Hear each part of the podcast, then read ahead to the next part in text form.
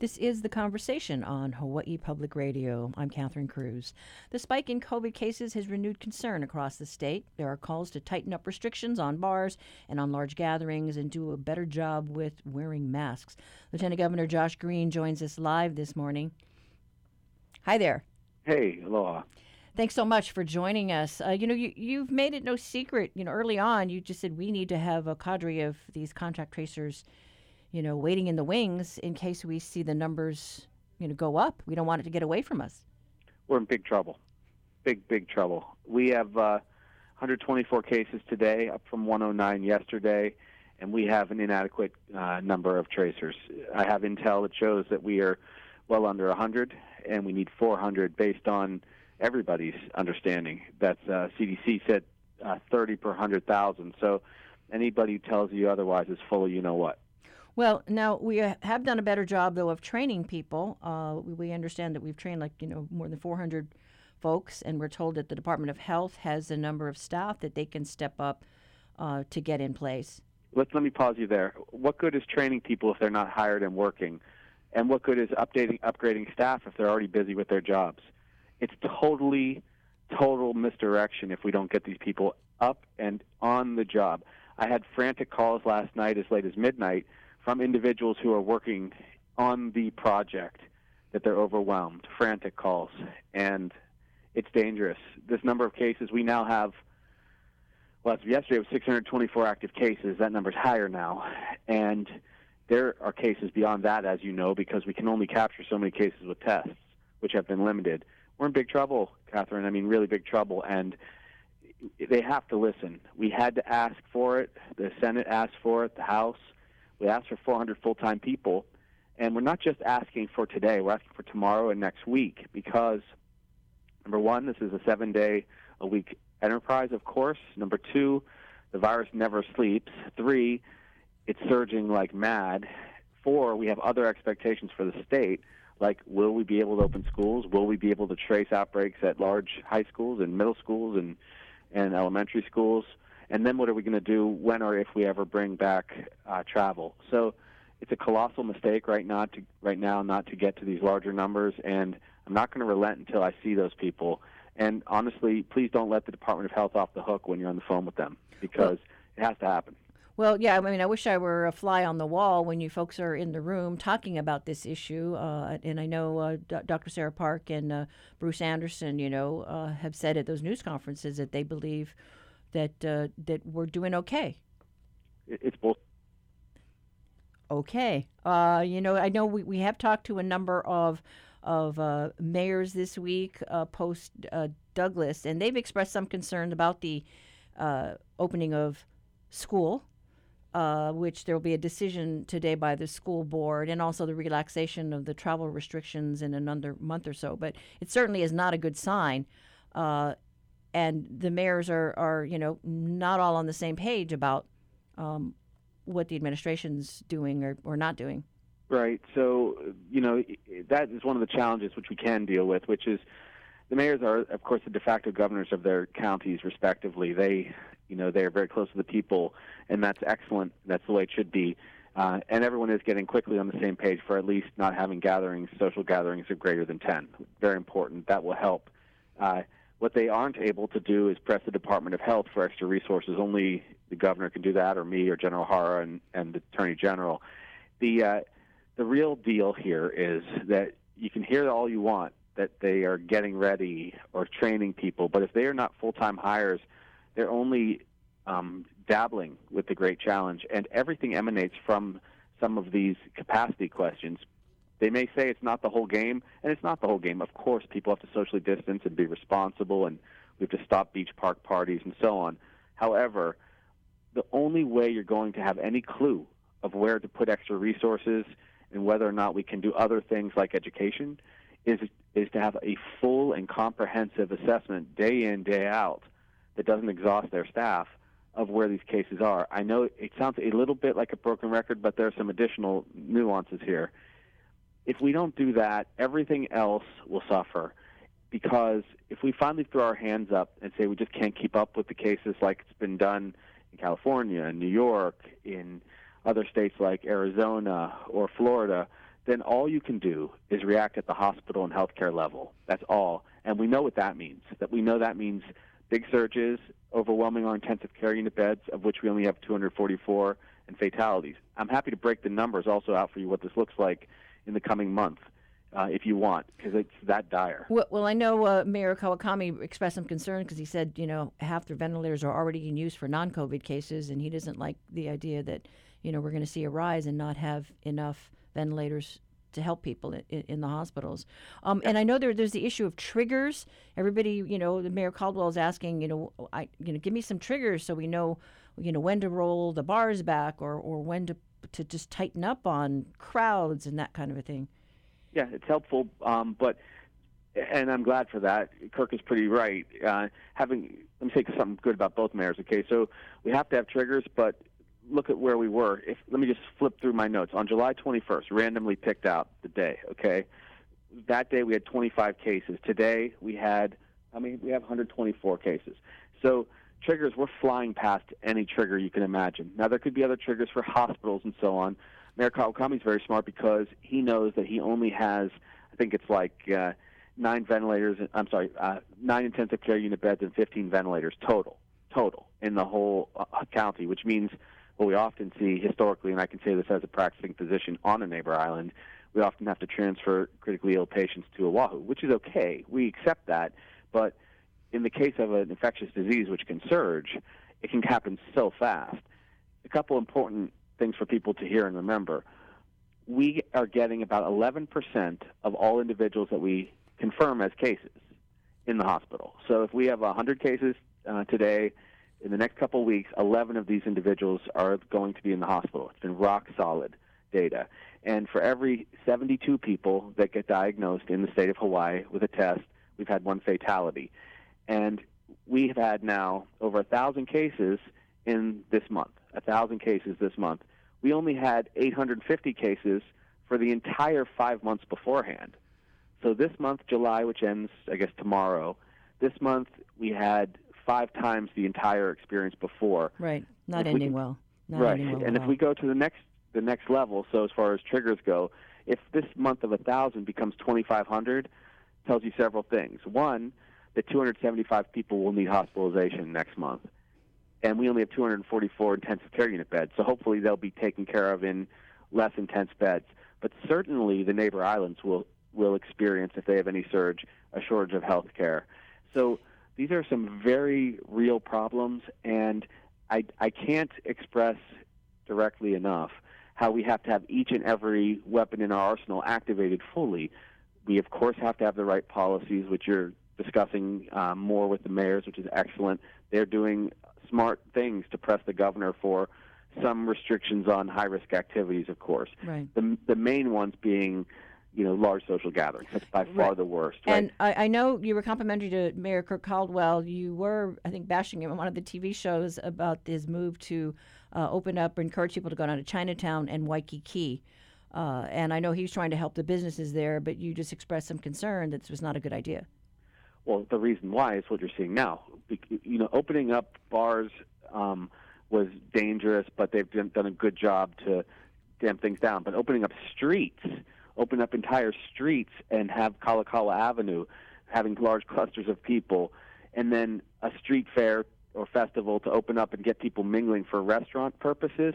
That's one of the reasons, just one of them, of why we're having this surge of 1,100 now is what it's going to look like for July. Okay, and I know Thank the mayor just expressed some concern that people, you know, try and keep their distance, and I, I don't, I don't believe they have uh, had that Waikiki uh, uh, closure on for this weekend. They didn't have it on because of the hurricane. Well, they, well they're pulling back, but here's right. the here's the point: the whole state's going to close down again. You want the highlight? Okay. The whole state's going to close down again completely if we go to a place where we're getting a couple hundred cases a day. And that is the worst thing for businesses, the worst thing for people. They're going to rebel. Okay. So that's that's where this heads if we don't get this under control. We've got less than a minute. Any final thoughts? Well, my first thoughts were all the, the ones you should treat as final thoughts, which is we have to contact trace the heck out of this thing. We have to test everybody that we can, and we have to socially distance uh, well with masks on. I mean, that's really where it comes down to. So at least that everyone's agreeing right now that any gatherings of more than 10 are a mistake. It should only be your household folks. It should not be anyone else, at least for a couple weeks. You'll get this guidance from the governor and me and others, but everyone has to realize that we are really at the precipice of of a big, big surge, and the only way to solve that will be a massive lockdown again, unless we can contact trace and test everybody. All right. Well, thank you so much, Lieutenant Governor. We appreciate your time. You bet. Take care. That was Lieutenant Governor Josh Green talking about the latest spike in COVID cases. We'll have uh, more about contact tracing coming up, but first, we go to the BBC for the latest pandemic news. This is the Coronavirus Global Update on Thursday, the 30th of July. I'm Oliver Conway. The US economy suffers its worst drop on record. England has the most excess deaths in Europe, and snooker brings back spectators indoors. The dire economic impact of the pandemic is becoming clearer, with the US contracting by almost 10% in the second quarter of the year. The annual rate of decline at nearly 33% is the sharpest since records began. From New York, Samira Hussain reports. Nearly every corner of the economy was hammered including business investment, trade, and most importantly, consumer spending, which accounts for roughly two thirds of America's gross domestic product. And in the past few weeks, the rise in virus cases has forced some U.S. states to either pause or roll back plans to reopen. This has economists worried the sharp rebound many expected in the second half of the year may not happen. The German economy has also been badly hit, shrinking by more than 10% in the second quarter. The fall is the biggest in half a century. The details from Andrew Walker. The country's statistics office said that in the second quarter of the year, there was a massive slump in investment in equipment and machinery, in household spending, and in exports and imports. As a leading exporter of goods, Germany has been very exposed to the disruption of international trade caused by the health crisis. The economy had already declined by 2% in the previous quarter. In normal circumstances, that would have been considered a very sharp fall, but it has been overshadowed by the deep contraction that's followed. Two of Europe's leading car makers have meanwhile reported massive losses for the first half of the year when the lockdown brought much of the industry to a standstill. The French manufacturer Renault saw its sales fall by more than a third, leading to a record loss of almost $9 billion. The German firm Volkswagen saw sales drop by 27%, resulting in a net loss of more than a billion dollars. England had the highest levels of excess deaths in Europe from the end of February to mid June, according to a comparative study by Britain's official independent statistics agency. Naomi Grimley reports. This will ignite the debate about the policy decisions made, including not locking down earlier and the failure to stop the virus getting into care homes. But there are other reasons England was badly hit, not least the size of London and its position in the world as a global travel hub. Next to some coronavirus research, and it seems new mothers with COVID 19 can breastfeed without passing on the virus to their baby. That's the finding of a study of 220 women and their babies that took place in New York. Dr. Christine Salvatore is a pediatric infectious disease specialist who led the investigation we were recommending very strict precautions. Even when the moms were breastfeeding direct contact skin to skin, they had to clean their breasts first, their hands, and wearing a mask all the time. I had very few that did not want to do that. And I think that was the major reason. And they did that for 14 days. And at that time, we said the baby is negative three times. You are without symptoms at this point. You can remove that mask. And that's why I think none of the babies got infected, really. The World Health Organization has warned that spikes in coronavirus infections in some countries could be driven partly by young people letting their guard down. The WHO boss, Tedros Adhanom Ghebreyesus, said young people were not invincible. Tens of thousands of people in Vietnam have been told to contact disease control centres as the country battles its first outbreak in more than three months. The health ministry sent text messages urging anyone who visited the coastal resort of Da Nang from the beginning of July to come forward. The capital, Hanoi, has banned large gatherings and closed bars. This man said he was taking precautions. I'm quite scared of contracting the virus, so I'm taking preventative measures seriously, washing my hands regularly and wearing a mask all the time. Sporting events continue to adapt to the challenges of the pandemic. The World Snooker Championship begins here in England on Friday, and spectators will be allowed indoors for the first time since the lockdown. Around 300 people will be able to watch the action in the Crucible Theatre in Sheffield. However, five time world champion Ronnie O'Sullivan thinks it may be too soon. I'd feel a bit strange walking in a room with 10 people that I don't know. Maybe it's just they have to start doing a, a, test on crowds at some point. And I've heard people say, you know, we're treating the snooker event like a little bit like lab rats in a way. Got to start somewhere. Start with snooker players. Ronnie O'Sullivan, and that's the latest coronavirus global update.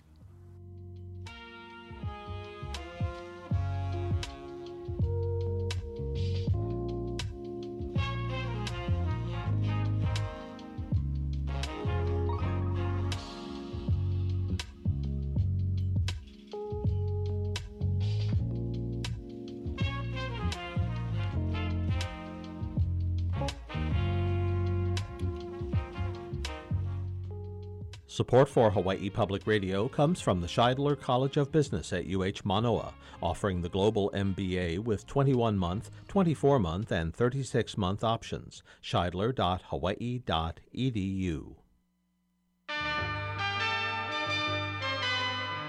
Each week, New Dimensions explores the social, political, scientific, environmental, and spiritual frontiers with some of today's foremost social innovators, thinkers, scientists, and creative artists. Hi, I'm Linda Carroll, author of Love Cycles. Next time on New Dimensions, I'll be talking about a new point of view of lasting love. Sunday morning at 11. Earlier in the hour, we heard from the Lieutenant Governor about his fears over the staffing of contact tracers.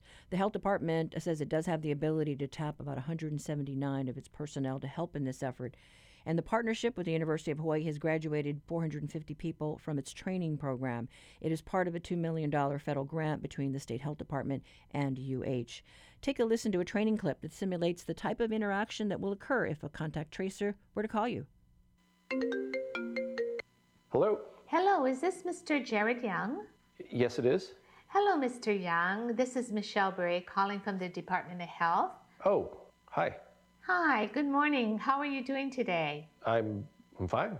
Good to hear. I'm calling today to talk a little bit about the COVID 19 coronavirus.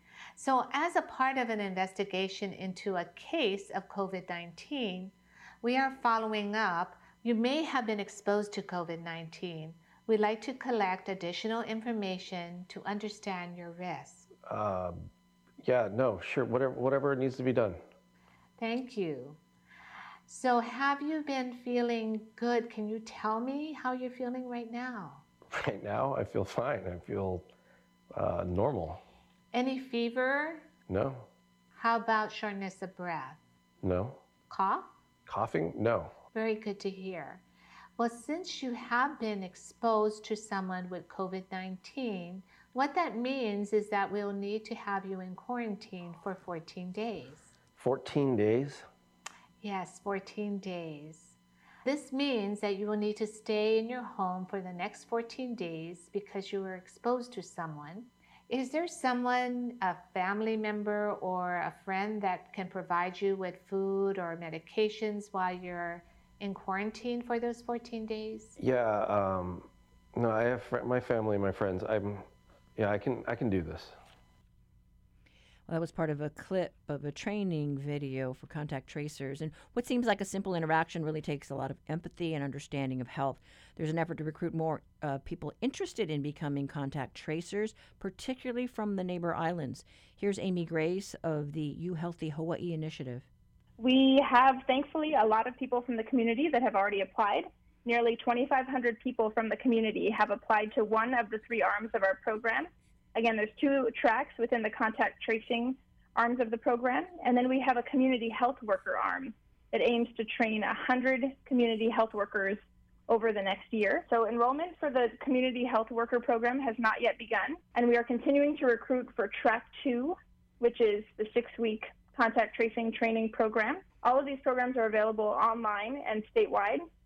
At this point, we do have a number of applicants, but we are particularly looking for those for contact tracing that are from neighbor islands that are from communities that are at high risk, for example, Pacific Islanders, and those that can work full time for the Department of Health for a short term period of up to three months if needed upon completion of the training. I will say that we're not able to take everyone that applies, but we are, um, again, looking for those people in those specific groups in particular. And we are limiting our cohort size going forward to about 30 to 35 people in each of the six week cohorts. So, how does this work for the neighbor islands? So, all of these programs are offered online and they're statewide. So, track one was led by our School of Nursing and Dental Hygiene at UH Manoa. Track two is led by UH West Oahu. And both programs, again, are seeking neighbor island enrollees. We are seeking to have at least um, similar representation to the population in the state from the different counties. I'll mention that the requirements for the track two training are at least a bachelor's degree, but the requirement for the community health worker training is a high school degree or a GED. At this point, we are slightly underrepresented on Maui, but I don't expect that to be the case in our next cohort. These are synchronous trainings and live. So track one training again is already over, but there was a cohort that was going through together, and there was also simulation sessions with uh, real life actors from UH Manoa who were simulating being patients. And uh, the students were working with them to try to practice potential contact tracing skills. As we've all been seeing in the news, contact tracing is actually pretty complicated, and there are a number of issues regarding making sure people feel comfortable uh, opening up with some of those specific details. Uh, track two is also synchronous online, and so this, the classes, there's two different classes involved with track two. They are approximately from 10 a.m to 1 p.m. on Mondays and Tuesdays, and then 9 to 10 a.m. Sorry, 9 to 10:30 a.m. and 1 to 2:30 p.m. on Thursdays and Fridays. So you know, there's a number of different contact tracing training programs out there. For example, a number of people talk about the Johns Hopkins course or uh, the Association of State and Territorial Health Officials, or ASTHO, has an online training, training available. Our trainings were put together in close partnership with Dr. Sarah Park and her team and they represent a high level training that we feel is appropriate to have the highest standard of care here in Hawaii. We feel strongly that people do need some degree of clinical skills to be able to assess risk of patients, to be able to listen for uh, heavy breathing, or to be able, be able to assign quarantine. And so some of those skills are already present in those that are clinical healthcare professionals and that's why they're eligible for the one and a half day accelerated training. And then those are some of the skills that we are teaching in track two in advance of taking the accelerated course. That was University of Hawaii's Amy Grace. She's the director of the U Healthy Hawaii Initiative and was talking about the program to train more contact tracers. A new class just actually started on Monday this week. Uh, the state is encouraging residents of the neighbor islands and those of Pacific Island ancestry to apply for the positions. For links, head to our website, hawaiipublicradio.org.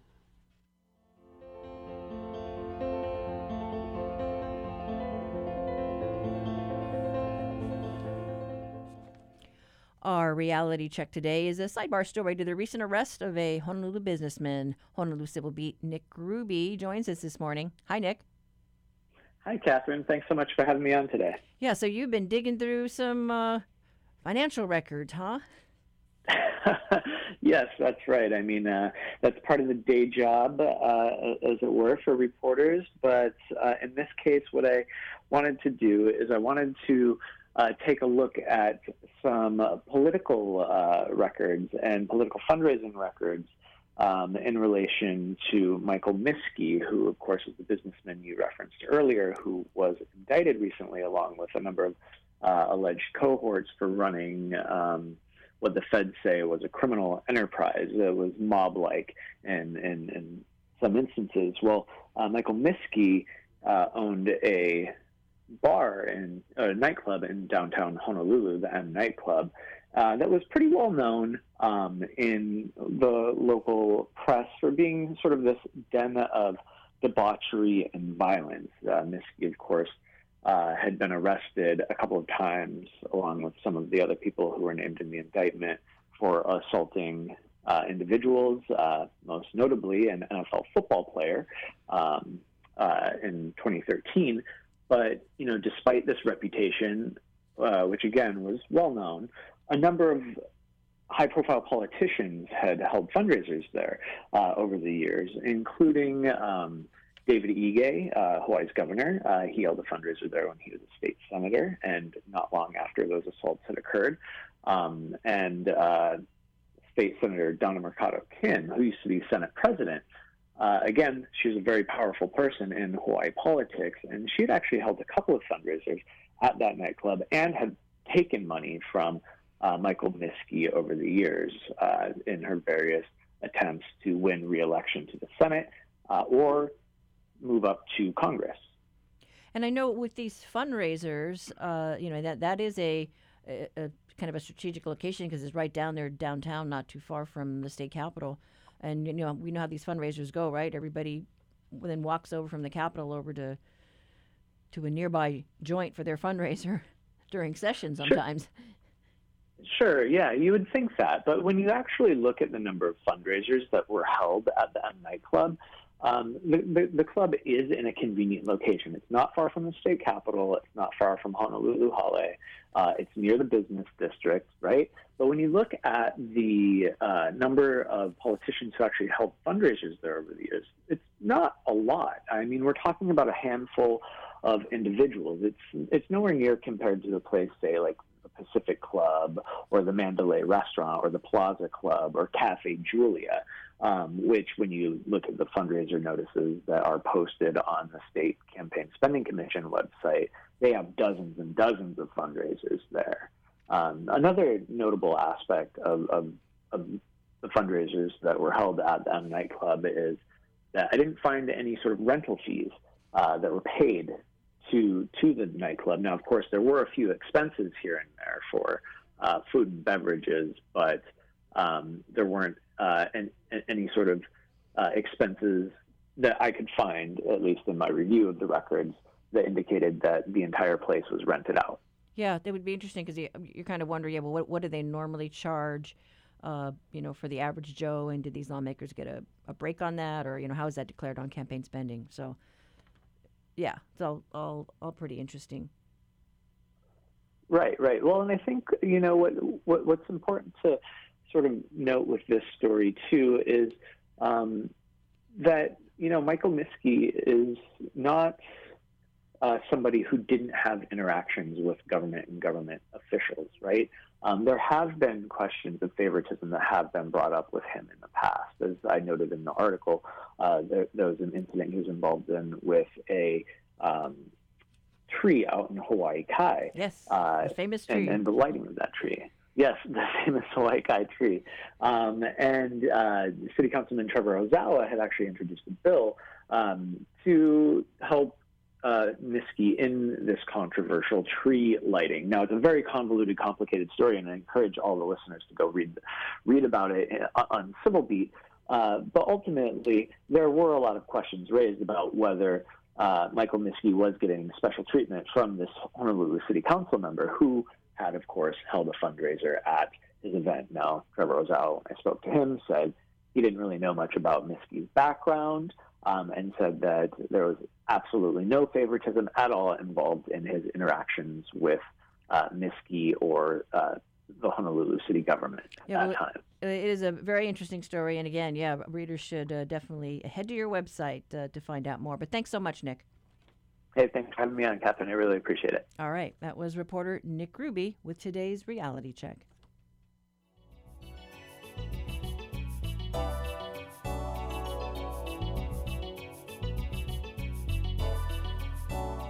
Support for Hawaii Public Radio comes from the Honolulu Museum of Art, with an extension of 30 Americans, works by 30 contemporary artists connected through their African American cultural history. HonoluluMuseum.org. Tune in to HPR One Saturday night for the next Hawaii Public Radio Presents Blue Note Virtually Live. This week, it's Mike Love and the Full Circle, whose conscious and socially pertinent music will both uplift and inspire during these chaotic times. And it's all recorded live on the Blue Note Hawaii stage. That's Saturday at 6 p.m. Tune in to HPR One or listen on the HPR mobile app. The Garden Isle in the throes of COVID 19. Earlier this week, uh, Mayor Derek Kawakami expressed concern over the spike in cases and limited ventilators on the island. And he also was concerned about teachers' worries about getting back to school safely. HPR's Ku'uwehi Hiraishi joins us with the snapshot from the community there. Good morning. Good morning, Catherine. Kauai really was at the forefront, I want to say, of reopening. You know, they were uh, the first county to start to reopen uh, in late May before everyone else.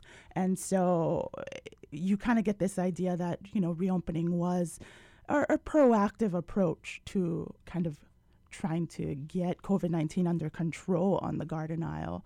Um, but with reopening, you know, they really didn't have any issues until recently. This past weekend, folks have heard about a massive gathering at Polihale over on the west side of the island. More than a thousand, hundreds of people out there camping. According to the state uh, Department of Land and Natural Resources, yeah, no social distancing. Mm-hmm. Uh, masks were, were hard to find. They did anticipate, the state had anticipated that there would be uh, some use of the park. It's a popular camping spot, and folks trying to get out, eager to get out of their homes.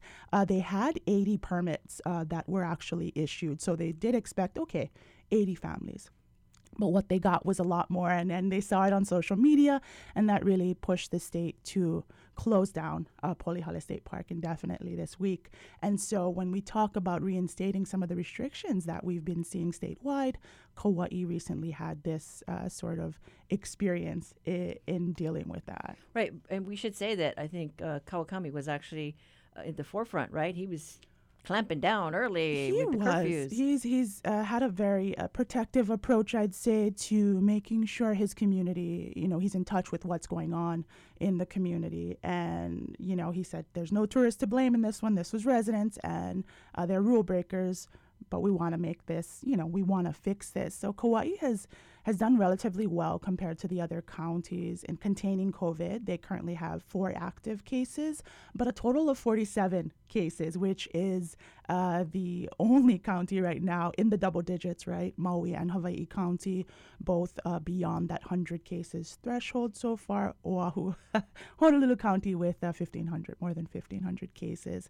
Um, but that doesn't mean there aren't concerns. As you mentioned, the schools reopening is something that's on the minds of a lot of residents. I spoke to Waimea resident Kawai Sanborn, who's a single mother, and she says the recent spike in COVID 19 cases statewide is sort of uh, uh, having her question what to do with her child. She's got a 12 year old uh, daughter who is getting ready to enter the seventh grade at Waimea Middle and they're doing a hybrid, right? Three days of distance learning, two days in person. But she says she doesn't want her her daughter in school for those two in person days. She's not going to school. Rihanna's not going to school. She's gonna only do the distance learning the three times a week, and that's it. I'm not gonna let her go back on campus at least for the first semester to see how it goes. You know, if there's no no chances of spread, and if the keiki are, you know, might cut in school, then maybe I'll consider having her return second semester, maybe. But then, you know, I don't even know either because it's like, well, if the second string of kids show up and one of them have it, you know what I mean? I don't even know what to do.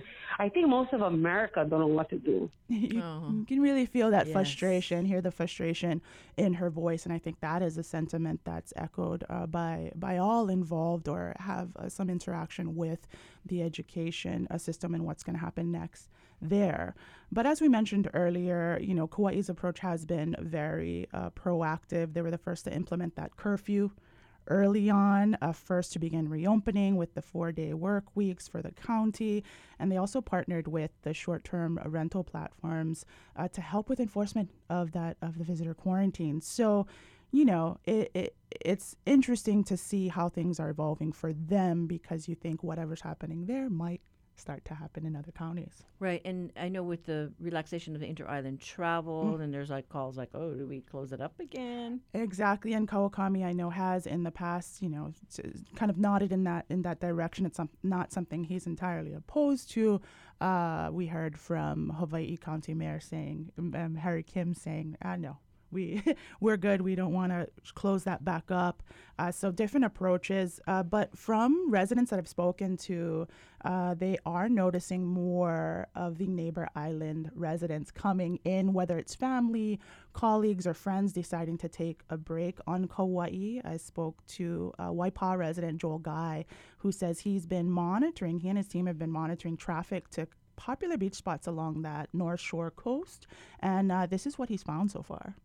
We found that Ke'e has been more trafficked and more visited by local people than ever. And Black Blackpot, those two beaches were just catching cracks with local people. Like it's packed every day down there, and there's no visitors. I mean, there's now, but for the first couple months there, it was just everybody that's not working, going down the beach. And that unemployment, you know, that Kauai isn't immune to, is not immune to uh, financial impact of COVID. And uh, Guy says he's in Hanalei, where he works. He's seen a number of businesses sort of struggling to adapt to these new conditions, you know, where you don't have uh, out of state travel, you do not have uh, tourists. And so that's really sparking a debate, not just in Kauai, I think, but statewide about what to do next with our, with our economy and with our businesses you know, it's like we should have known better. We shouldn't have put everything into the visitor industry basket. And if we right. did, then you better be ready for this kind of stuff. And it, it, there's kind of that debate right now where you're like, you want to do everything you can to help them because it's all your brothers and sisters working in these stores. But you know, and then what? Hold on for dear life until the tourists come back. Like maybe we should try a different model a little bit. So.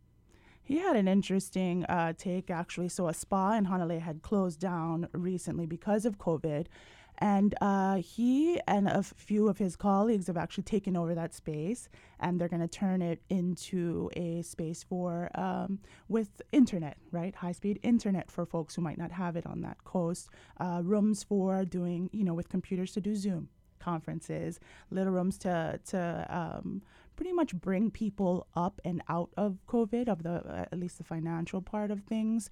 Um, but while also utilizing that space that was left because of a shop, you know, packing up shop. Right, yeah. So I know these times are really kind of challenging our innovation. Like, what else can we do to make some money? And what else can we do to create to you know either protect barriers where you're you know you're going camping or right. whatever you know? It's it, that new normal that everybody's uh, talking about and i think uh, for the folks that i've spoken to there's still a lot of uncertainty.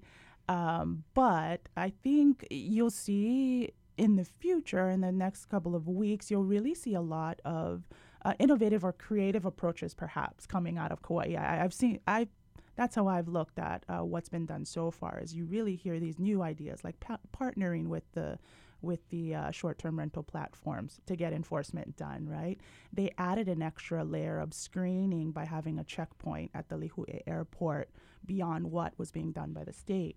So things like that, I, I, see that coming out of Kauai, and I think we're going to see a lot more as we continue to have conversations about reopening. I talked to someone who said that uh, uh, their clients' online business uh, was was up because while people couldn't travel to Hawaii, they still wanted their fix of coffee and nuts. And I don't know, is ah. Kauai Coffee doing well? I mean, you know, I just kind of wonder about that. Right. I, I haven't spoken to Kauai Coffee uh, specifically, but I did check in with some of the uh, business uh, owners and uh, tour operators actually who had seen a slight spike in uh, inter island you know, neighbor islanders coming over and wanting to spend and support local as much as they could, Staycation. but it's nowhere near uh, pre-COVID levels. So we'll see. All right. Okay. Well, thanks so much for the story. Mahalo. That was HPR's Ku'uwehi Hiraishi talking about Garden Island issues. You can find her stories online at hawaiipublicradio.org.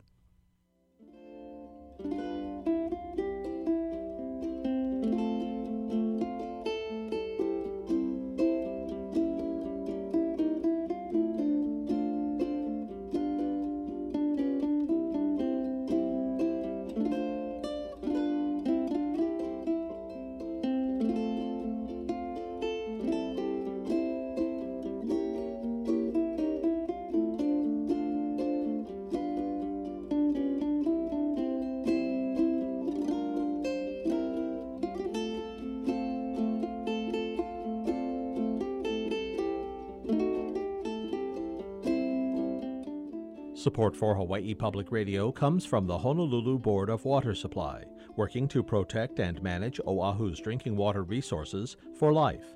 Learn seven ways to save water at boardofwatersupply.com. They say classical music has the power to heal, to boost creativity, or make you more productive. Some even think it makes you smarter. One thing's for certain classical music makes you feel good, and is waiting for you on HPR2, your home for classical music. Catch performances right here in the islands and from around the world. Tune in on your radio, our mobile app, or on your smart speaker. On the next Fresh Air, the legacy of white supremacy in American Christianity. We talk with Robert P. Jones, author of the new book White Too Long. His main focus is on the Southern Baptist Church, the denomination in which he grew up, which justified slavery and supported the Confederacy. Jones founded the Public Religion Research Institute. Join us.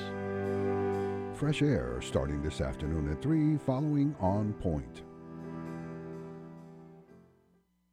Hi, I'm Erin Lau from the Ohina Film Showcase. You're tuned in to Hawaii Public Radio. Find our stories on Twitter or tweet us at HI Conversation. You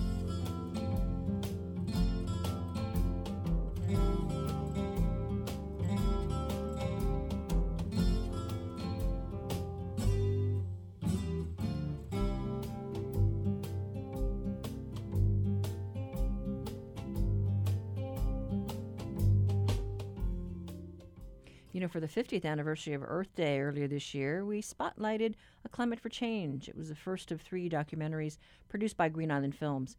Part two rolls out tonight on KGMB at 7. Take a listen to this segment about one of uh, Hawaii seabirds, the Laysan albatross.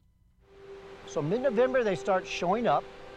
Generally the males show up first and then the females show up a little couple days later. They reconnect, they mate for life. They socialize, then they preen, and then they snuggle, and then they mate. The female lays her egg. The next morning she gets up, she starts pulling the pine needles that are on this hillside below the ironwoods into a big mound. She's a nest on the ground for the next six months. Should we come from this side? Is it's it? better to come from this side though, but there's a nene nesting right over here. Uh, I'll I'll try to avoid the nene then. Yeah, there are two eggs. That one's not fertile. Okay. So just keep that one. I'll get you the other one. Let's just. I'll get the. I'll get both of them. You know, that film also covers efforts to protect our coral reefs. Filmmaker Anthony Aalto dedicated the film to the coral research of the late Ruth Gates, who was the director of the Institute for, of Marine Biology at Coconut Island.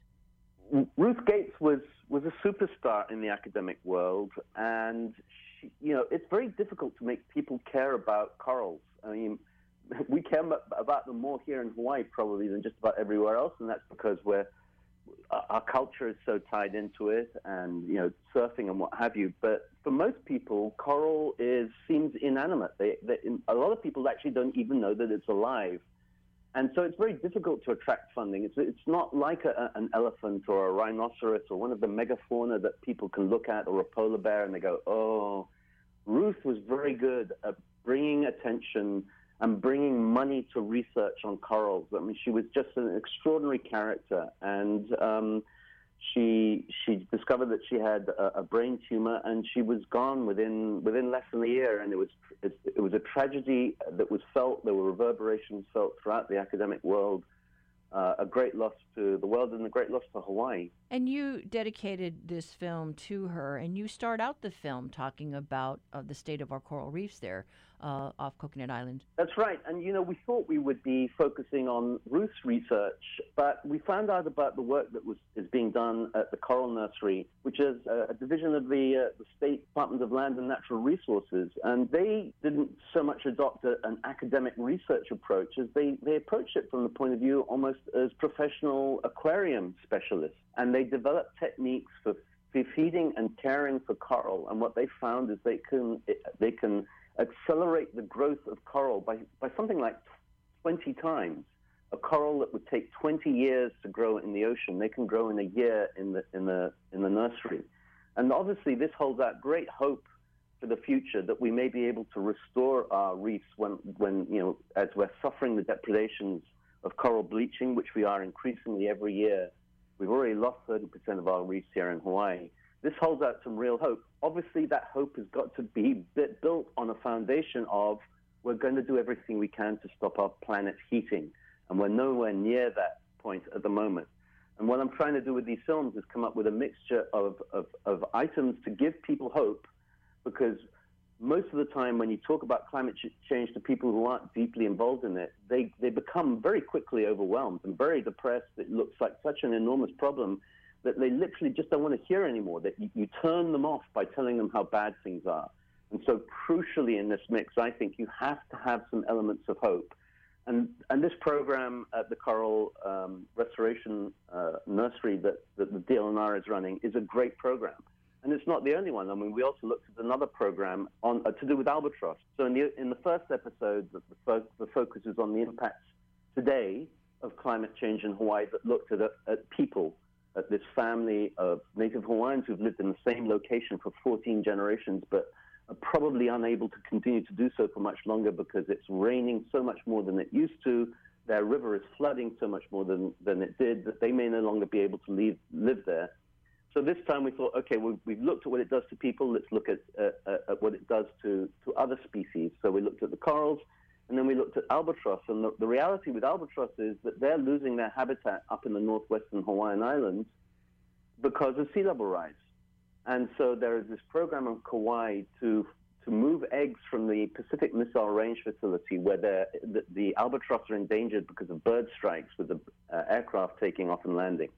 They're taking those those eggs and they can check and see if they're fertile. And if they are, they're moving this to, to a new location up on the north shore of Hawaii, which is um, well above any potential future sea level rise. And they've been successful in establishing a colony there.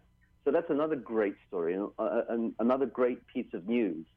But when we, when we, as we're covering this, we, we're interviewing the guy, the researcher Eric Vanderwerf, who's in charge of this, and he's saying, look, if we're doing this because we're worried about the habitat of the albatross in Hawaiian Islands, then maybe we should be paying attention. They're like a canary in a coal mine. They're a warning of what, if this is happening to them, it could be happening to us sometime in the future. so even the optimistic, the hopeful messages, they are hopeful, but they do contain an underlying message, an underlying warning. And from that, uh, if you like, I guess we, we, we then start to look at what I think of as some of the darker stuff. Two things in particular in this episode, which is one is plastics uh, and the other is waste. And the reason we look at plastics is because there's been a lot of pushback on the effort to cut back on single-use plastics. There's a lot of mockery about wealthy, well-to-do, middle-class people saying no to a plastic straw as if that's going to change the world. And I, I felt the need to push back on that because 40% of all plastics are single-use. So if we were to uh, get rid of single-use plastics, it would have a huge impact. And plastics themselves have a huge impact on the environment. They release millions of tons of uh, greenhouse gases every year just in their manufacture, and they continue to produce those gases. They off-gas those emissions throughout their lives, long after they, we finish using them, when they're floating around in the air or, or, or strewn on a beach or in the water, they're still producing methane and CO2 that's being emitted into the atmosphere. And the plastics industry, the oil, in, most people don't understand 99% of plastics is oil, coal, and gas. And even if you were able to produce plastics 100% with clean energy, you would still only cut their carbon footprint in half. And less than 10% of all plastics ever produced have ever been recycled. And the impact on people's health of these things getting into our systems, which is happening increasingly, is just extraordinary. So the idea that saying no to a plastic straw is laughable is nonsense. It's actually vital. And for a lot of people, saying no to a plastic straw is the first step in becoming part of that global movement that is saying to the, those in power, both in corporate power and political power, enough. We have to change.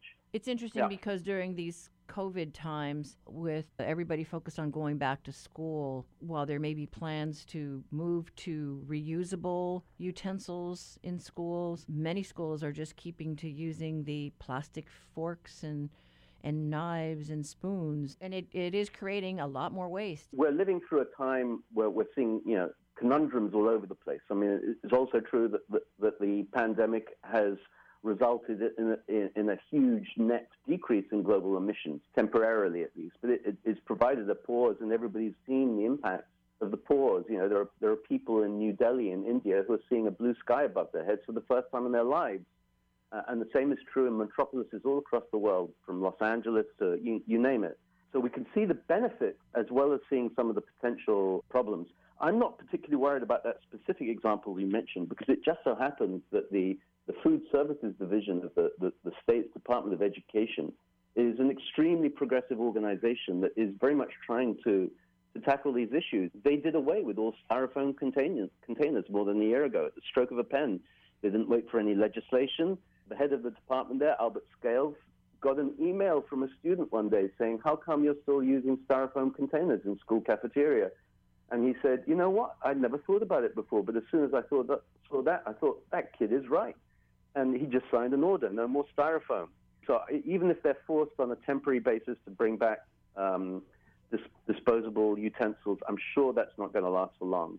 Nobody's saying that we have to do away with all plastics. And obviously, the medical use is one area where, where, where they are, at least at the moment, pretty much essential.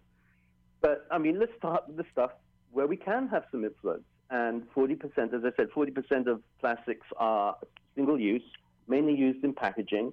And most of the corporates involved in this have pushed back against efforts to get them to move to, to eco packaging because they say that consumers won't pay the price.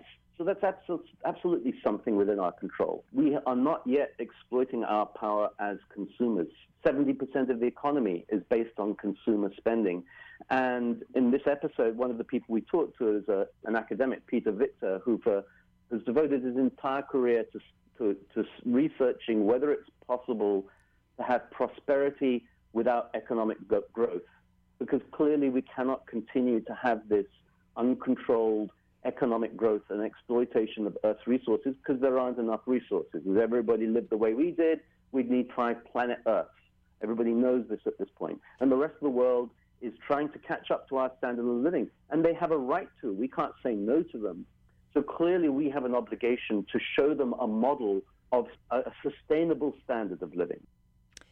That film debuts tonight on KGMB and will run several times through August. The third installment of the environmental uh, films will focus on food and agriculture.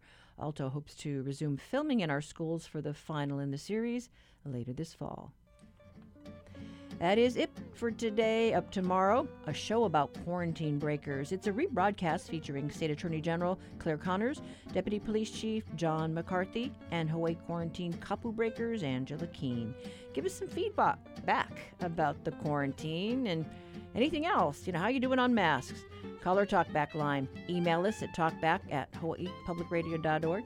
Connect with Facebook and Twitter. I'm Catherine Cruz. Join us tomorrow for more of the conversation.